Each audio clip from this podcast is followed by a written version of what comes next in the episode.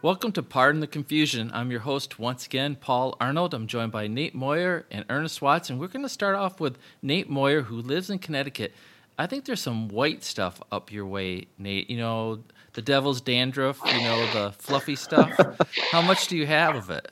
Oh, I think we've probably over the past two weeks gotten 18 inches, 19 inches or so. Right now, I mean, it's just yeah, you can barely. We, we keep. It's like been like three days of row of snow. Today wasn't too bad, but lots of uh, yeah, lots of snows. So we had some freezing rain today, so that made it a little bit unpleasant. But you know, coming from Arizona, this is kind of cool. It's almost it's almost going to get old, but not quite yet. I can see the annoyance in it, but it is what it is. We're enjoying it. Yeah, and you have a snowblower. I don't. We plow our drive. We have somebody that plows our driveway, and then I shovel the. Mr. Uh, Plow. Is it Mr. Plow? That name again is Mr. Mr. Plow. Plow. Well, I was going to ask Ernest. I used to live near Ernest in Rockingham, North Carolina, and one time we got 14 inches of snow, and all I had was this little spade shovel, and I went out there, and then I shoveled my whole driveway, and then I thought, but the whole road's eh, nothing else is done. I'm I can't go anywhere. It's like, you know, making a road to nowhere. Ernest, what do you do when it snows more than an inch in North Carolina?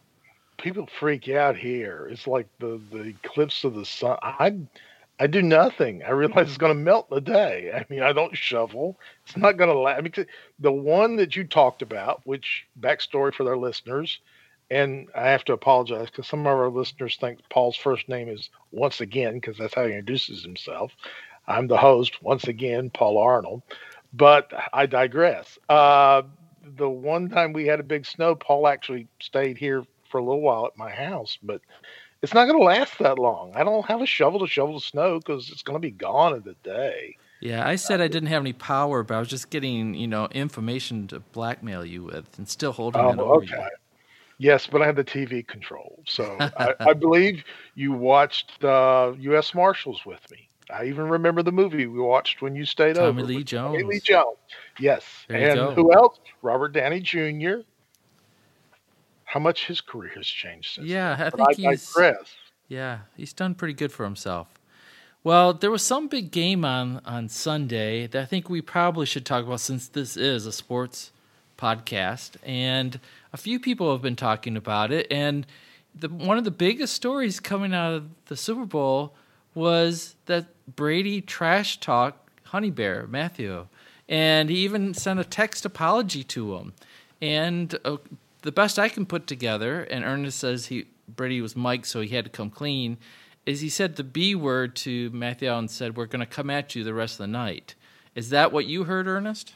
Yeah, yeah, but it's strange that the only person who got flagged from that exchange was the honey badger. I mean, that was. I really have a dog in the fight in the game, really, but I thought the first half was over officiated. I mean, it was just like it just it broke the flow for both teams. I mean, every little touch was called, and overwhelmingly the penalties were on the, the, the Chiefs. But I just thought that wasn't the officiating you expect to see. Usually, in a championship game, the officials don't want to be the, the center point of it, and they kind of let the players play. And I didn't. I got that.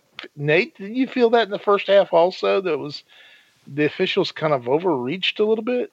Yeah, I mean, there was definitely one. I think the one with Mike Evans, the deep pass that you know, it, it kind of there's a little trippy stuff. Like you know, normally you wouldn't see that being called.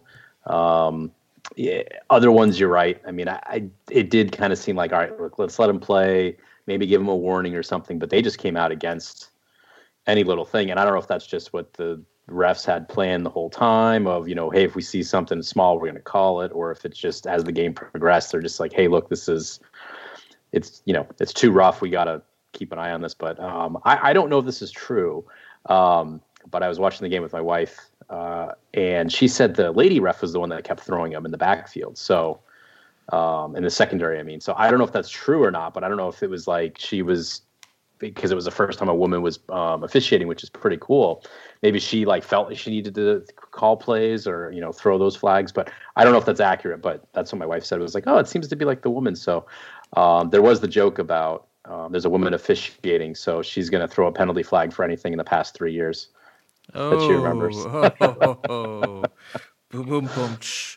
So your but wife is but, listening to yeah. this right now, Nate. You just you gave her credit, and then you just told an inappropriate joke. So hope the couch is nice and comfy. Dads, some dads had sent around here that was pretty funny. But no, I think she did a great job. I mean, that's really cool.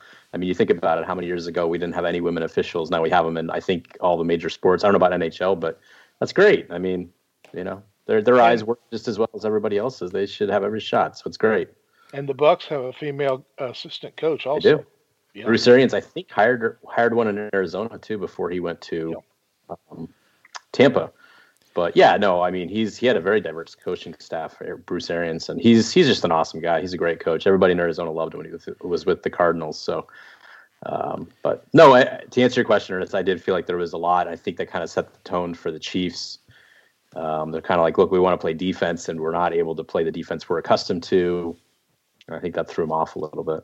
Yeah, there was an interesting. Uh, the, the front four to me was the MVP. Actually, the front seven for the Bucks for the pressure they put on Mahomes. I mean, the statistic came out that Mahomes actually ran backwards. I think almost four four football lengths, almost 400 yards. How about side to side? Yeah, yeah, yeah. I mean, just just running side to side in the background. It was the pressure of, of the you know Suh and and uh, Barrett and the other guys. I mean, it's just constant pressure they put them on all night. That one hit I, that Suh had on uh, Mahomes, and the other, I think a linebacker hit him on one side, and Suh hit him on the other side. Whoa!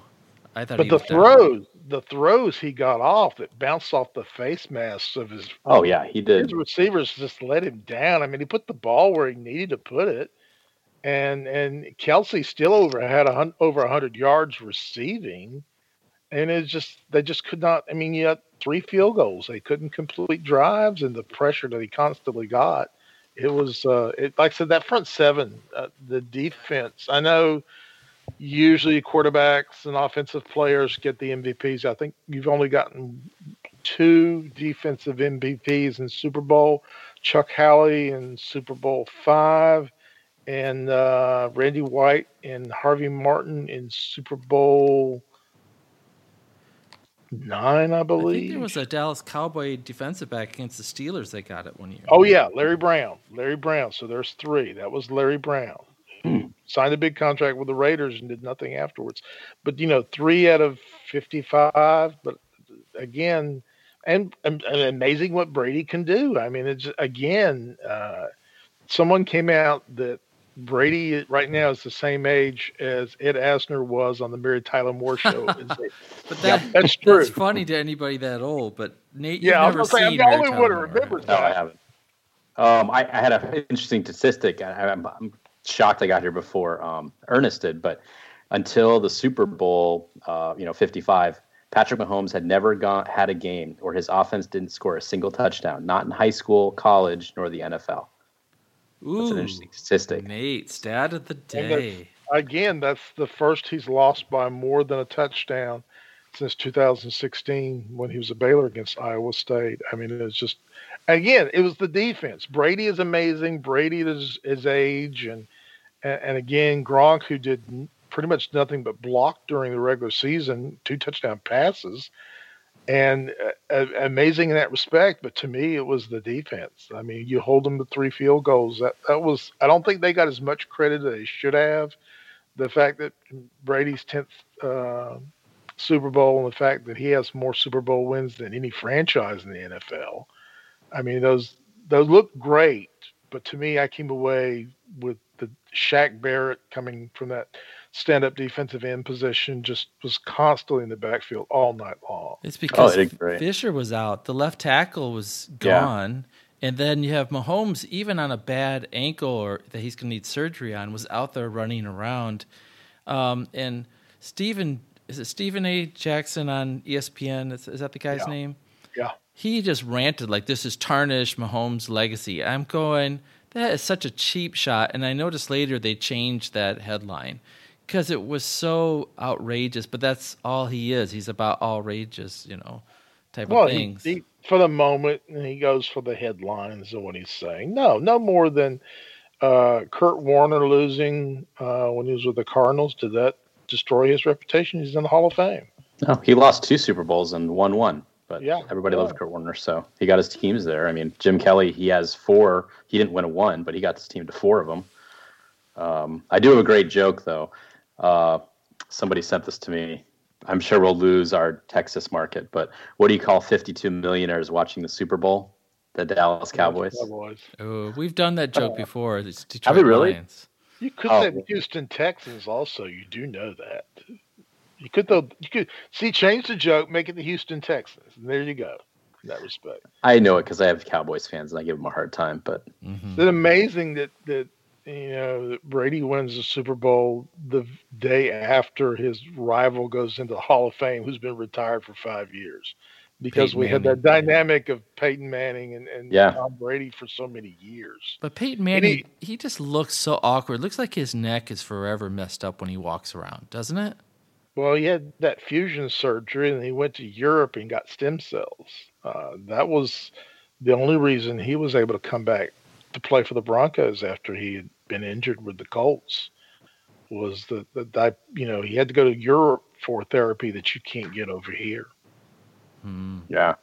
What did you guys think of uh, Winfield Jr. giving the peace sign to Hill after Hill gave that to him how many weeks earlier mm. when he scored a touchdown? I mean, honestly, I usually I'm I'm all for like good sportsmanship, um, and I, I get it, but I mean, honestly, like that was I kind of thought that was pretty cool. I think if Bruce Arians on the sideline, he probably was like, "Yeah, I'll allow it." You know, like we're up, we already have this lead. He did that to him. We waited till like the fourth quarter to do it. You know, like the taunting. It's just I don't know. I, I kind of thought that was funny because at first I was like, oh, he's just giving him the peace sign. You know, like he would always do it when you see in highlights. I had no idea until after the game that he had done that when they had their previous meeting. Mm-hmm. To Hill had done that to him, so I kind of thought that was but Nate, there's taunting on every play. I mean, it's ridiculous that it's a, it's actually called a penalty. There's taunting, there's trash talking on every play in the game. He was in his face though. Like it was definitely yeah, a but, call, but I think everybody on the Bucks were like, "Eh, we're good with that one." I mean, yeah, it did make a bit of difference.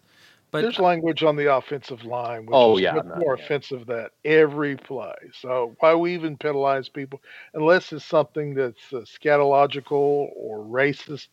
I don't, you know, that's uh, maybe they just felt bad they threw so many flags on the Chiefs. They had to throw a couple at Tampa for anything. Yeah. Wow. Make makeup calls happen. This I is mean, conspiracy no talking now because I heard, started hearing things, you know, and saw things Facebook. Oh, conspiracy to get Brady to win. I really think that Bowles took a page out of Belichick's playbook. Belichick is so good about taking away your best weapons, and it's interesting that um, the Bucks took away Hill first, not Kelce. I would have thought Kelce was the more dangerous weapon, but they took away Hill, who's that deep threat, and then yeah, give Kelce his hundred yards. So what? It's not going to make the difference because right. Hill is the spacer. He, he's going to be the one that gets. And they they shut him down, and I was amazed at Ernest. What do you think is the best coaching job in the Super Bowl that you saw? Oh, it's got to be defensive. Bowl, what Bowles did, and the idea that Bowles was not even considered a candidate for all these openings is truly amazing. I mean, you had two. I thought the offensive coordinator again, uh, Byron Leftwich. Yeah, Leftwich did a great job. Well, Leftwich, they were all in simpatico. Eh, all three of them, eh, Arians, Leftwich, and and Brady. I mean, the idea that they were able to adapt to what they had with Brady shows because a lot of coaches have ego problems where you're going to do it my way, no matter if you do have the goat on the team. I think that's a little bit about the, the static between Belichick and Brady. I think to the extent that Brady got tired of having to to adapt to what Belichick wanted to do rather than Belichick noticing and adapting to the changes. I mean, you know, let's face it, New England did about as horrible job as getting wide receivers for Brady as Green Bay has for Rodgers the last five years. They have no wide receivers, and I think Brady wanted to have somebody that he could, uh, you know, somewhat orchestrate together. You know, a, a, mutual admiration type of situation that he didn't get at New England, and that's and, why it worked. But I think Bowles did the better job, and and I don't think Bowles really got a fair shot with the Jets.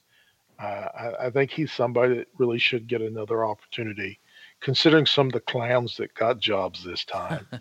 Here we go again. Oh, Todd Bowles definitely deserves another coaching job. Um, I didn't. I think I thought he deserved one after the Jets thing. I think it was. Uh, yeah, the, the Jets is just a huge mess no matter what who's in that spot. Uh, but Todd Bowles is a terrific coach. Um, yeah, it's funny because Leftwich, Bowles, and Bruce Arians were all Cardinals guys. Uh, Leftwich, I think, was the quarterbacks coach at the time when he was with Arizona with Carson Palmer.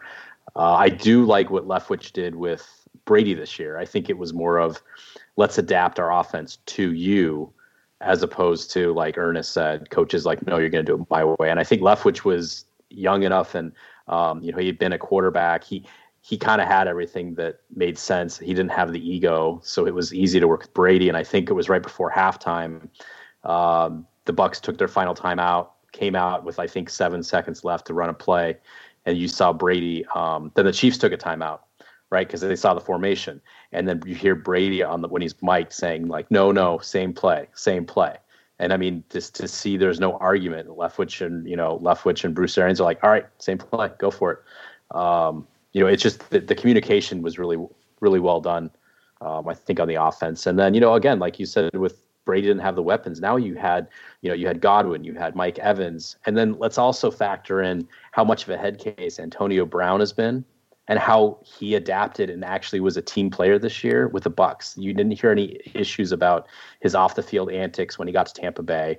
Um, he wasn't in the he wasn't getting any headlines except for scoring a few touchdowns. Now he would dance a little bit when he would score, but he was in that team mentality. So you gotta you gotta admire if that was Leftwich, if that was Bruce Arians, if that was the leadership medication. of Brady to just keep him keep him in line. I mean, I, I when he went there, you're like, ah, he's going to be crazy after a few weeks, and he got in line. He wasn't a big story before the Super Bowl. Like, it's just crazy. I mean, he did whatever. Maybe it is medication, Paul. I don't know, but I mean, you got to give you got to give the Bucks coaching staff credit for that and the leadership of the team that they they kept Antonio Brown. Antonio Brown wasn't the star, but he was a good piece to plug in once in a while when they needed it.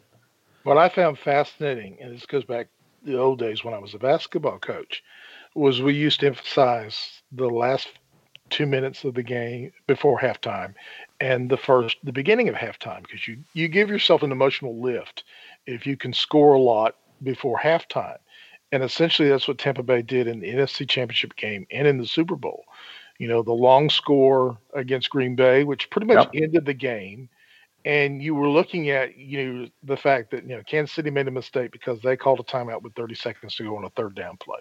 Well, they get the pass interference call, and the idea is you were thinking, well, is Tampa Bay just going to be happy going in halftime up 14 to six? Well, it's a one score game.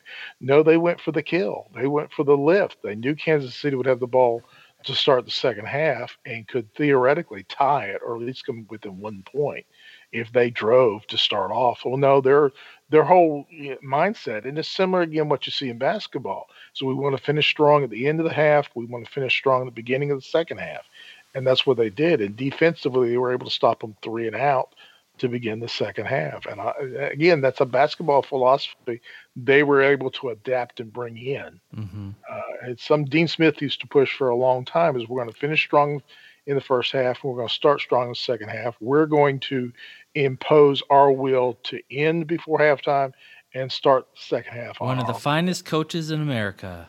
Had to, bring, had to, bring, him. Had to bring him in the podcast. All right, two quick questions for you guys. One is, what percentage did you give Brady to go all the way back and win the Super Bowl at the beginning of the year? Did you think it was going to happen? And second, who's going to retire first, Arians or Brady? Nate. Uh, I think Bruce Arians and Tom Brady will both retire at the end of next season. Um, I think honestly, when I saw Brady go to the Bucks, I want to say percentage wise, I'd probably say like I think I gave him a 50-50. I think wow. if, I thought if he stayed healthy, I knew Mike Evans was a threat. Um, I think Gronk was rumored to be coming back. Um, I liked Godwin. I don't think Antonio Brown was there, but I liked it, and I liked this. I liked Bruce Arians as a coach, and I thought he would okay, adapt. go back to the to archives him. and listen to what you said, Nate. But I think, I don't know if I said 50 50, but I feel like that's what it was because I know when I picked my fantasy team, um, I had Brady as one of my keepers, and I thought about, wow, the value that I'm getting for him is, a, I think he was like a fifth or sixth round pick, and I'm like, if he goes nuts with that Bucks team, because he went from having, like Ernest said, bad receivers in New England to now he's got some really good receivers. That's what made me think of it. I completely forgot about the offensive line, but um, from what they had, I mean, because you know, I think it was what Ronald Jones was the running back to start, and then they got some guys as the season went on. He just got the team just got better as the season went on. But um, I, I, liked him. I liked him in the division. Um, I liked him in the division. I think he had to play the Saints twice, but for some reason, I thought Brady would get the best of Brees. And uh, yeah, no, I, I think I want to say it was 50 50, but I could be wrong. But I, I know I, in my heart, I, I thought he could do it. So what about, what about Ernest? What's Ernest say? I got them less than 10% chance. I got to be honest with you. I mean, I really thought, I thought the Saints would be a much better team. I thought the Saints would possibly eh, come out of that division.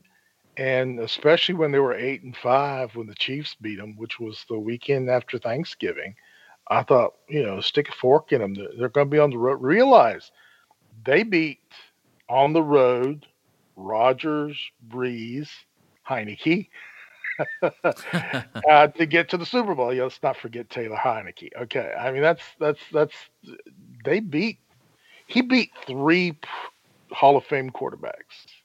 You know, right now, if if something was to happen to Mahomes, I still think he goes in the Hall of Fame. But he beat three Hall of Fame quarterbacks, two of them on the road. They won three road games to get the Super Bowl. The Giants did the same thing when they beat the Patriots uh, 10 years ago. So uh, you can't underestimate. They had the hardest route to pull off. Really, you could not have made it much more difficult. So I gave them less than 10% chance. I really did. You know what was funny is the fact that the Tampa Bay Buccaneers played three away games right? Because of the seating that they had in the in the playoffs, and then they played the Super Bowl in their home stadium. So their first home game they got to host was the Super Bowl because it happened to be in their stadium. Like that's just crazy. I was kind of disappointed because the NFL made a rule that they weren't going to shoot off the uh, pirate ship cannons mm-hmm. because of, because they thought it'd be too much of an advantage. I'm like, why wouldn't you just do both teams? Let both teams when both yeah, teams score, you do it more off. fireworks. What what's yeah. what are they thinking? I mean, I don't know why they didn't do that. That's such a cool thing that they have in that stadium. But I, I can understand. Social right. distancing. I so we have to uh, get to quick, two quick more. Trivia t- question. Quick trivia question for both of you. Okay. One player has won Tom Brady. Back, one player has won back-to-back Super Bowl rings the last two years. Well, Sean McCoy. There you go. There's the he didn't play one snap. He didn't play a snap in either game. Inactive for both games. Inactive for both games. Wow. Isn't that crazy? You never know. I just saw that statistic the other day, Ernest. That's the only reason I know that. All right, now we get to the important stuff commercials and halftime show. um, let's start with the commercials. Um, some of the big players, big corporations passed this year, but my winner by far is Jeep with Bruce Springsteen driving the old white Jeep to the chapel in the center of America, basically asking Americans to lay down, lay down their political arms and try to come to the middle a little bit.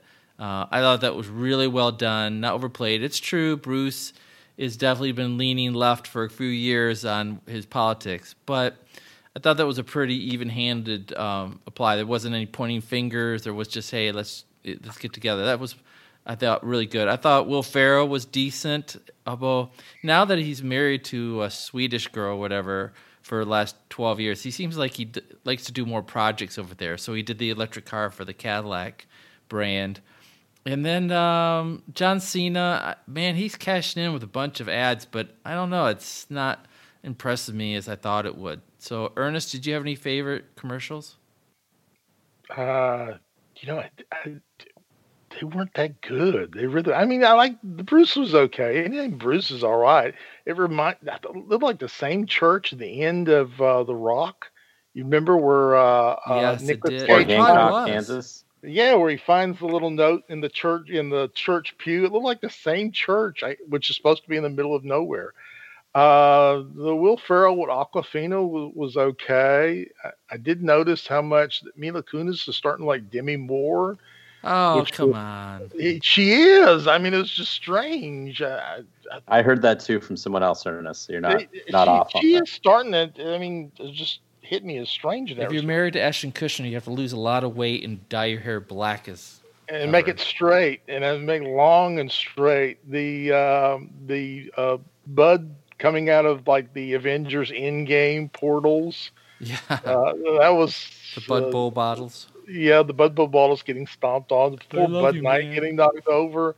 I mean, that was that was pretty funny in that respect. But then again, uh, there was nothing really that not memorable. I don't think we're going to remember these in six months. I really, truly don't. I liked I liked one. Um, if you're a Seinfeld fan, the one with George Costanza was hilarious. If I don't know if you guys the were you guys Seinfeld one. fans. Yeah. But if you noticed, the music that they put to it is the same music that he made his when he made his uh, answering machine message. Right. It was the same music. From That's what made me laugh. Is like my wife wasn't laughing, but I was texting with friends, and they were like, "Oh, it was okay." I was like, "Did you realize that's the song from his that he made the uh, message to? Like, believe it or not, George isn't at home, but it was the "Believe It or Not" song. Like, that's I thought it was great. I mean, that made me chuckle. I think it was only on once, but um, what that, TV show? A, what TV show is that song from? That I don't know. Believe it or not, the Great American Hero. Great Greatest American Hero, which was a TV show about a guy that finds a super suit left by aliens with Robert Culp and William Katt.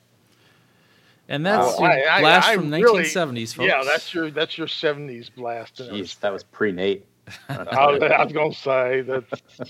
We had to get a couple of old man references in there. The one that's why with, you keep uh, me around. Which McConaughey when he's like really like a paper thin, and then he opens up the, um, what is he goes inside the vending machine? Yeah, the vending. And then he gets full size again. He can't get out. That was clever. I mean, it wasn't amazing. I think the George Costanza one was my favorite. The rest of them, I think we kind of knew it wasn't going to be as good because a lot of the big, big name um, companies didn't didn't go all out. I mean, it's almost funny because I think there was a, um, Sam Adams really took advantage of the Budweiser not having the Clydesdales. So the the um, did you guys see the Sam Adams one? Yeah, yeah. And they all go nuts. Boston. And he goes, "Whoops!" Like that was kind of clever because you know you don't know if they put that together knowing that Budweiser wasn't doing the Clydesdales because people are like, "Oh, they're doing Clydesdales," and then you realize, wait a minute, nope, this is a parody. you know, the other thing we missed was, and that's the sign of the times, is usually during the Super Bowls when you get all the previews for the big summer movies, and you had, I mean, we got the Disney Plus one for the Falcon and the Winter Soldier, but we didn't get any big movie previews that we're used to seeing. I guess because we don't know when we're going to go back to the theaters. Yeah, there's Coming to America too but I think that's in March. Yeah, that's Netflix, Netflix, Netflix or Amazon. That's that's a yeah. streaming service. Yeah, yeah. I just watched that the other day. I hadn't seen that in for a long time. I didn't realize. Have you guys seen Coming to America? Oh yes. I mean, the, the amazing thing is all the uh, old guys in the, the barbershop now. Eddie Murphy doesn't need makeup to play those parts. Oh,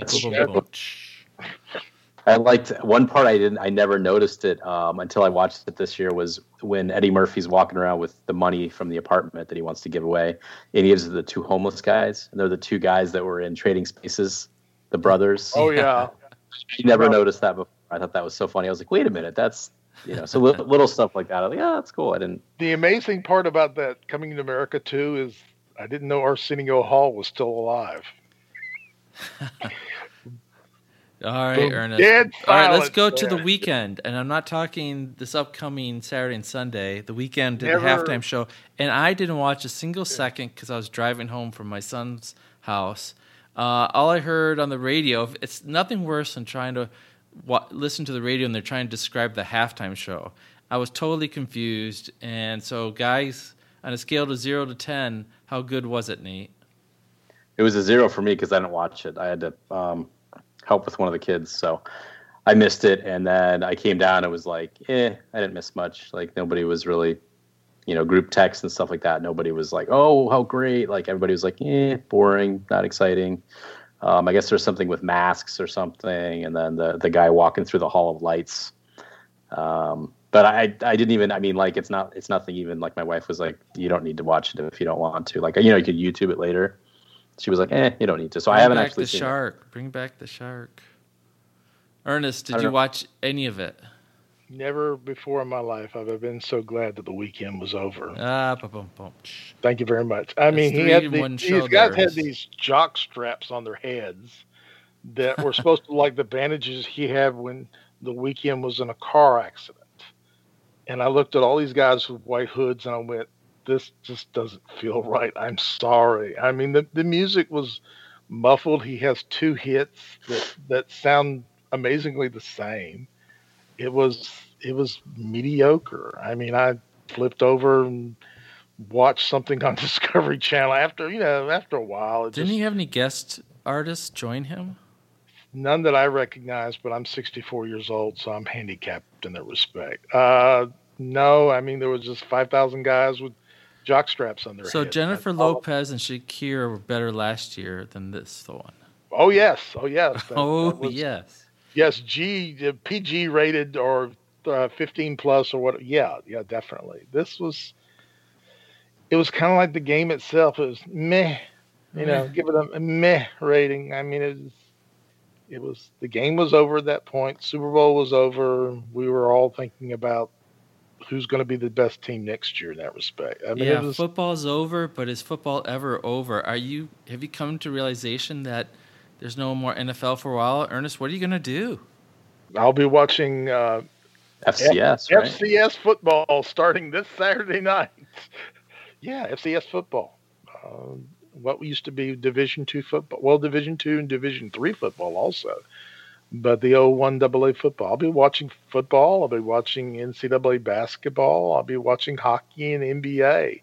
Plenty of sports. Baseball, spring training is probably going to start about two or three weeks afterwards.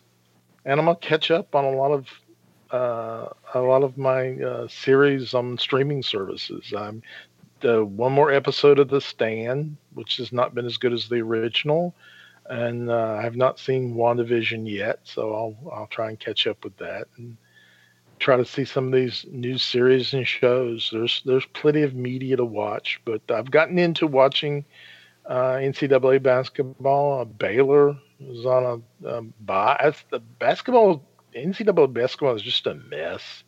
You've got some teams that are going to play less than five games in the conference, like BC and the ACC.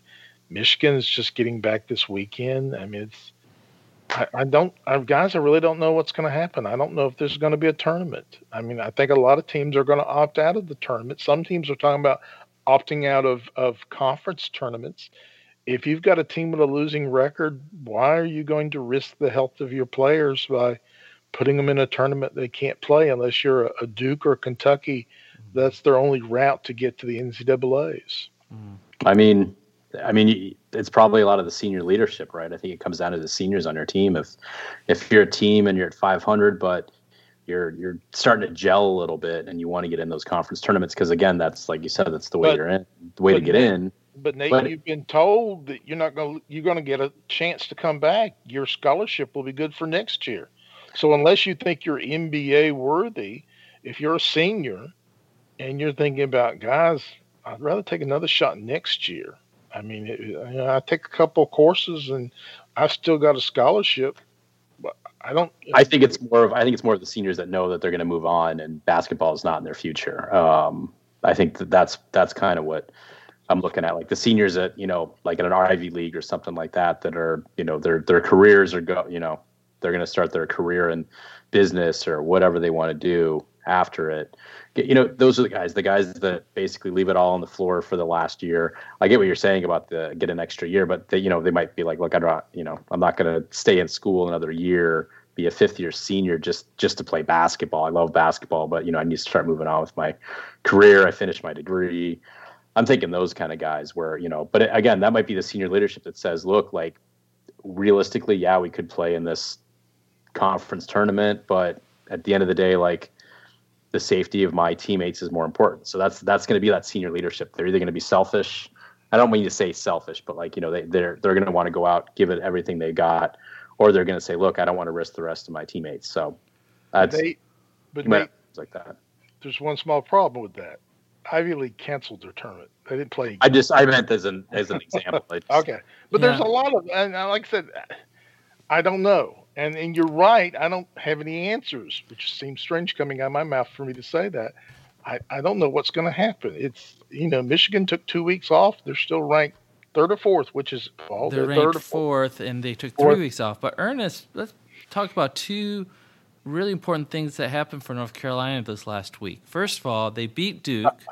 and uh, Coach and K was, and then they partied and messed up. So, what's the word down in North Carolina? I mean, anytime you beat Duke and Cameron. That's awesome. But then they went out and partied. So what are you going to say? Uh, you're talking about 19 and 20 year old kids, and and even beating a down Duke team is a big thing to Carolina. I mean, again, these are two schools that are nine miles apart, and these guys pretty much play each other during the summer months. I mean, they all grew up together. I mean, the, the, there's a close relationship. Even you know, you got. It, I'll tell you how close the relationship is. One of the most famous uh, incidents in the Carolina Duke game is when uh, David Henderson uh, uh hit uh, Hansbrough and broke his nose in a Duke Carolina game. They do a podcast together. Fifteen years now later, they do. Yeah, they do a joint podcast, not as good as this one, but they do a joint podcast. as good as this one. Uh, the, the, relationships, I mean, they're very close, and kids being kids, and it's it's not just been Carolina; it's been a lot of other schools. It's it's Miami had this problem. Uh, to tell a 19 year old or 20 year old kid at the height of you know being worshipped by the student body that you've got to sequester yourself that's that's hard to do. We're, we're griping about it as adults. Uh, would you be this nice if it wasn't North Carolina? Let's say if Duke did this instead of your beloved Tar Heels. Uh, Miami did it. Uh, University of Miami was guilty of this also. Boston College has done this. I mean, there's a lot of schools. Baylor has been exposed, and they're in the number two nation, and I really think they're a better team than Gonzaga.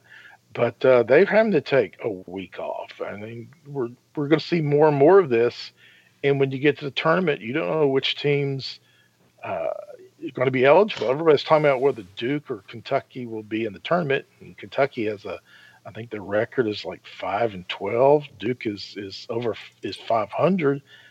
I think they're going to be in because I think a lot of teams are going to say we we can't we're, we don't have enough eligible players to play.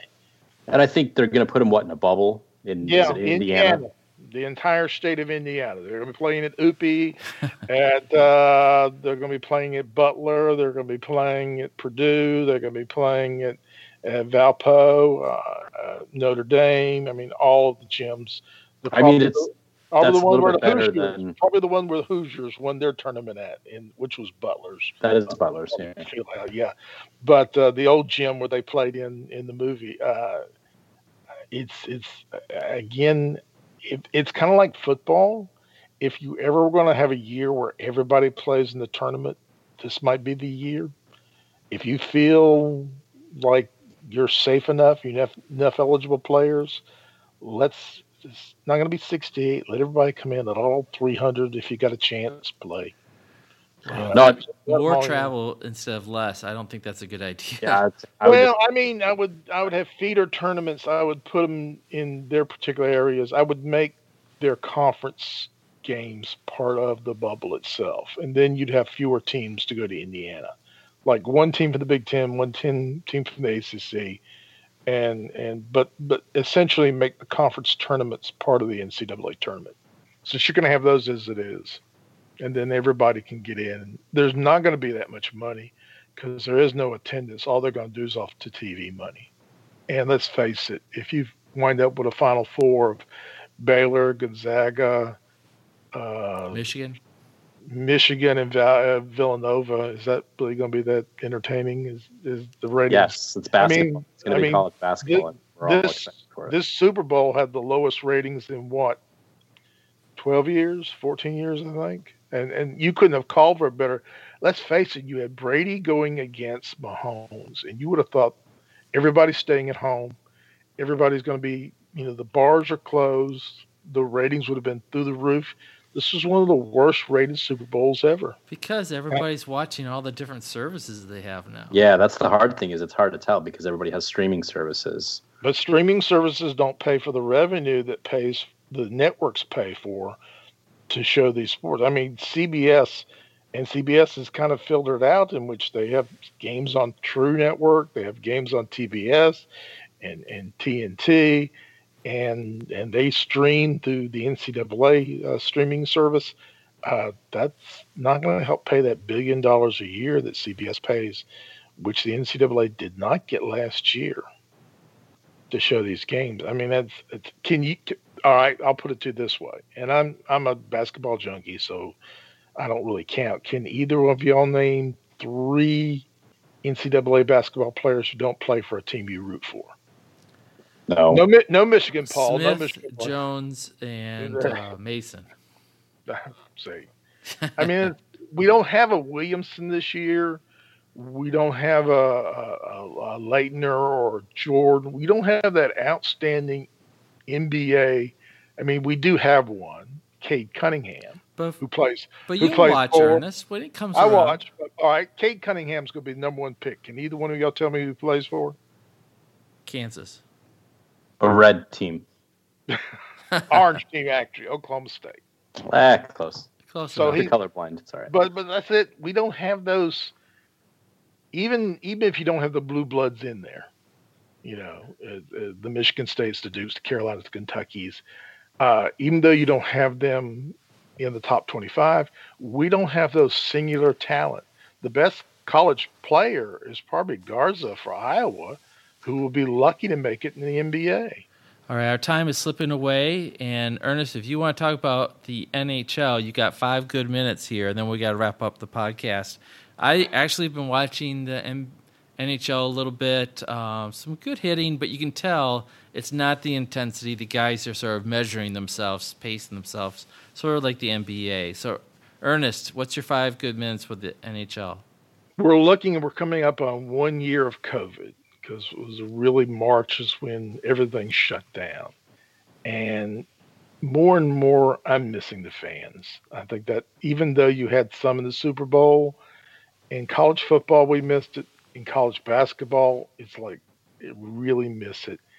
And you know i'm in public health and we're looking at the fall before we get to you know some type of equity to the extent that we get the uh, you know everybody vaccinated to the point that it's safe to go out again. And it, it really really missed those obnoxious fans that we used to scream and holler and paint their faces. And it it's really is a shame how much the, the sport has how much we miss the fans and again the players i think it's an interesting situation when LeBron got into it uh, with some fans on the sidelines at Atlanta, uh, which he called an old steroided guy. But he came off of it, and LeBron just basically stated, uh, "Well, you know, uh, uh, you know, just, you know, I miss the fans." Which brings up a quick point, and I'll throw it to Nate for this one. Right now. Bigger winner, LeBron, Brady. You mean with no fans in the stands or what? no, no. no. bigger winner. Who is a bigger winner? You look at Brady, 10 Super Bowls. You look at LeBron, who has been in, let me guess now, is, this, is it been 10 of the last nine in, NBA finals? Who, and Uh, who is I would say Brady. winner? I'd say Brady because you look at Brady. Brady stayed with his team the entire time except for this year, and I think he left to prove that he was so good um, that he could do it with a different team, which he did do in his first try, um, be with some more weapons. But I, Okay, you know, I LeBron's think done it with three teams, but go ahead. LeBron's done it with three teams, but he's kind of picked his teams, right? Like he goes, he went to LA, he had to get um, the brow with him, right? I'm blank, totally blanking on his name, but you know, um, you know what I'm talking about, the guy that's there now with his, his sidekick, totally blanking on his name. Anthony Um, Davis. Anthony Davis, yep. And then he he had to get Anthony Davis over there with the Heat. He had to have his big three. Um, you know, I did I did give him props for going back to Cleveland or winning it with Cleveland. Um, that I do give him props for that. But I don't know, man. Like, just stick with Cleveland. Like, you wanted you wanted to go to Miami just to you know prove that you could do it, um, get better, win a championship, so then you could bring that back to Cleveland. Like, stick with Cleveland. Now, Brady goes to another third team. I kind of would put him on the same thing, but you know, but and then again, at the end of the day, I think Brady's done more with what he's had than LeBron has. I think LeBron can't do it without his supporting cast. Not that LeBron's not talented; he's talented off the charts. But I think, um, I, I think Brady's done more with less than than LeBron. I'm not not saying that's right. I'm just saying that's just my opinion.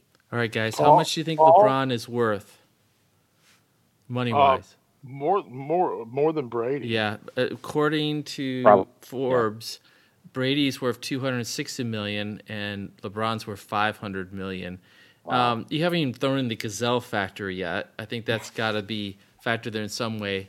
I think uh, Brady is the biggest winner because he's done more with his talent. Uh, LeBron has always been said he has the perfect body.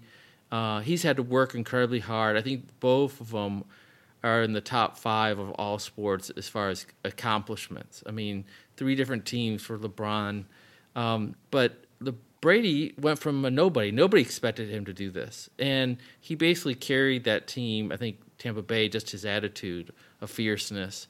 So I think Tom Brady is the bigger winner. But boy, I'll take either one of their careers, right?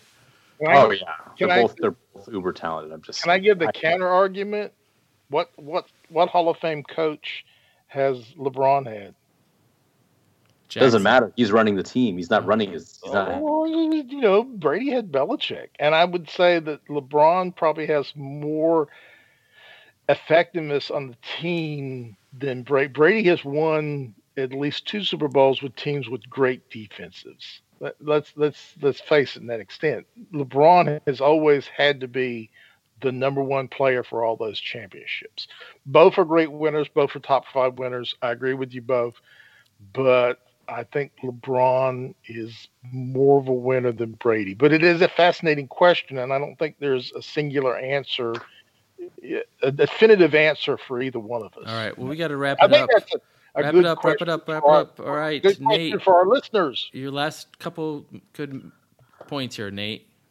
Uh, I was just going to say one thing about uh, kind of echo what Ernest said about fans, lack of fans. It was weird watching the, uh, the Waste Management Phoenix Open this year it's an event I'd always gone to uh, when I was younger. Honestly, up until when I left Arizona, loved it. It was a tournament that you know the PGA tournament. Um, it's just a huge, it's a huge spectacle. It's a huge party. It's like 200,000 people per day, um, Friday, Saturday, and Sunday. Um, just a ton of fun. It's got the stadium 16. The 16th hole is completely enclosed with uh, fans, the stadium seating, all that stuff. Really cool. Um, but it was definitely weird watching it this year, knowing it's kind of like, wait, am I looking at the pro am day, which is a Wednesday, the Wednesday prior? Like, what what am I looking at? This is so bizarre. So it definitely was weird without fans because last year this was we were we hadn't hit COVID yet. Um, it was just you know business as usual down there. Definitely weird without fans. Um, but yeah, that was a little weird. So anyway, we're hopefully everybody's starting to get that vaccine and we're starting to kind of see a little bit of light at the end of the tunnel. I am excited to go to just about any sporting event after this. Uh, definitely miss it. So, Ernest, your last good minute. Uh, Braves signed uh, uh, Ozuna, Go Braves, and LaMelo. yeah, Ernest is happy because the Hornets actually look they have an entertaining player, which is great. Um, my last good minutes is to encourage all of you to hang in there during the middle of winter. It's a tough time. I know you love snow, Nate, but for some of us it's just super cold. So find some fun things to do. Uh, try some new hobbies. Um, listen to some new podcasts at sportscountry.net. My buddy Gene Gums has now got his Sports Country Wake Up Call podcast going. So you can download, subscribe to that, and listen to Gene in the morning. And Gene likes Trumble to rant and rave with the best of them. So another good Connecticut boy. So for Ernest Watts and for Nate Moyer, this is Paul Arnold. Have a good night.